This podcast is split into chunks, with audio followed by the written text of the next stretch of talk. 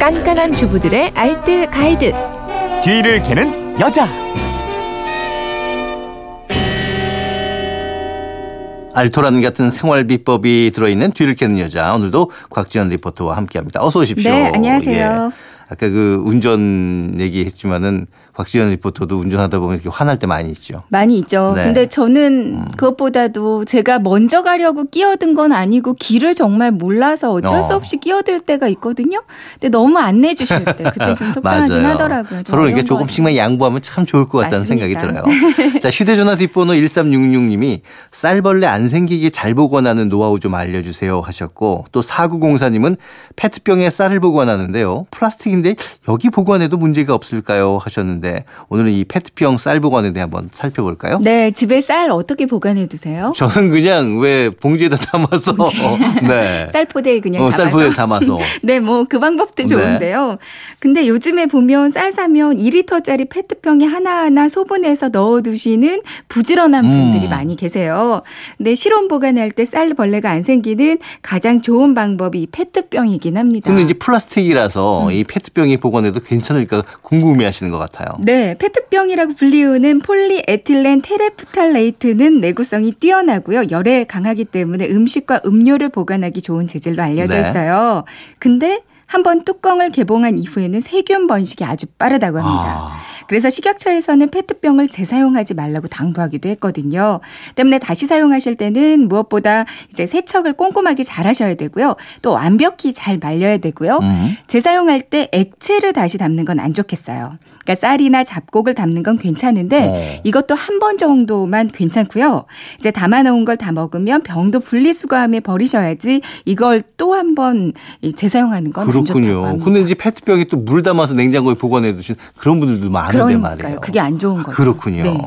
이 페트병은 사실 또 입구가 좁아서 세척하기가 또 어려운데 어떻게 세척하면 또 이게 좀 쉬울까요? 네, 페트병 세척할 때는 베이킹 소다나 소금을 활용하는 네. 방법이 좋겠어요. 페트병 안에 베이킹 소다를 한 스푼 아니면 소금을 한 스푼 넣어 주시고요.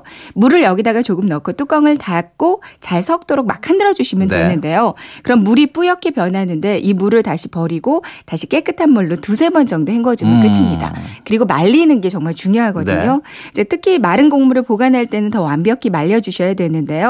이제 물로 헹군 다음에 그냥 물만 버리고 이 상태로 말리면 이제 말리는데 며칠이 걸릴 어, 때도 있어요. 잘 말리는 방법. 물로 헹궜으면 최대한 안에 물방울이 적게 남을 때까지 힘을 줘서 페트병을 탁탁 털어 주시고요. 어느 정도 말랐을 때 키친타월을 길게 그러니까 막대기처럼 돌돌 말아서 그 안에다가 넣어 두는 거예요. 음. 그럼 키친타월이 남은 물기들을 모두 빨아들여서 쉽게 마르게 됩니다. 네. 근데 이제 헹구거나 그럴 때 찬물을 이용하는 게 좋을까요? 더운 물을 이용하는 게 좋을까요? 뜨거운 물로 잠깐 네. 마지막에는 헹궈주는 게 좋아요. 마지막을 좀 더운 물로 헹궈주시고요. 네. 바로 세워두세요. 그러면 수증기로 날아가는 것도 있고 나머지는 바닥으로 음. 깔리게 되거든요. 벽 쪽에 묻어있던 물방울도 대부분 바닥으로 내려옵니다. 네. 이때 비스듬히 세워서 물을 쭈르륵 버리고요. 입구 주변에 묻었던 물은 키친타올로 닦아내면 이것도 훨씬 빨리 말릴 수 있는 네. 방법이에요. 이제 한 번에 여러 개의 페트병을 말려야 하면 이때는 달걀 포장 용기 있잖아요. 네. 키친타월을 하나 깔고 그 위에다가 하나하나 세 워두면 페트병 입구가 그 달걀 넣은 구멍이랑 잘 맞거든요. 오. 잘 쓰러지지도 않고 또 이게 종이 재질이라서 수분 빨아들이니까 더욱 좋습니다. 아, 이거 좋은 아이디어네요. 네. 예, 그런데 만약에 이제 쌀벌레가 생겼다. 네. 이건 어떻게 하면 좋나요? 벌레가 생겼다면 신문지를 펴서 쌀벌레들이 모두 도망가도록 쌀을 쫙 예. 펼쳐 놓으세요. 음. 이제 쌀은 햇빛에다가 놓으면 그 쌀이 건조해져서 으스러지고 조각 나 버리거든요. 네. 반드시 바람 잘 통하는 그늘에 펼쳐 놓는 게 좋겠고요. 이제 쌀통을 쓰신다면 화장솜에 약국에서 파는 소독용 에탄올 있죠. 음. 이거를 적셔 줍니다. 한 대여섯 개 정도 묻혀서 쌀통에 쌀 위에다가 그냥 얹어 놓고요. 뚜껑을 닫고 1시간 정도를 그대로 두세요. 그리고 나서 열어보면 이제 쌀벌레가 죽어 있거든요. 어. 이걸 한 두세 번 정도 반복하시면 쉽게 박멸할 수 있습니다. 소독용 에탄올이 집에 없다 하면 소주를 화장솜에 묻혀 넣어주셔도 괜찮고요. 네. 자, 그럼 오늘 내용 세 줄 정리해 볼까요? 네. 첫 번째 페트병에 쌀 보관하기 전에는 잘 세척하고 사용하셔야 되고요. 한번 사용 후에는 버리는 게 좋습니다. 두 번째, 잘 세척하는 방법. 베이킹 소다나 굵은 소금을 물과 함께 넣어서 잘 흔들어 주세요. 세 번째, 쌀벌레가 생겼다면 화장솜에 소독용 에탄올이나 소주를 묻혀서 쌀통에 함께 넣어두면 박멸할 수 있습니다. 네, 알겠습니다. 지금까지 뒤를 캐는 여자 곽지원 리포터와 함께했습니다. 고맙습니다. 네, 고맙습니다.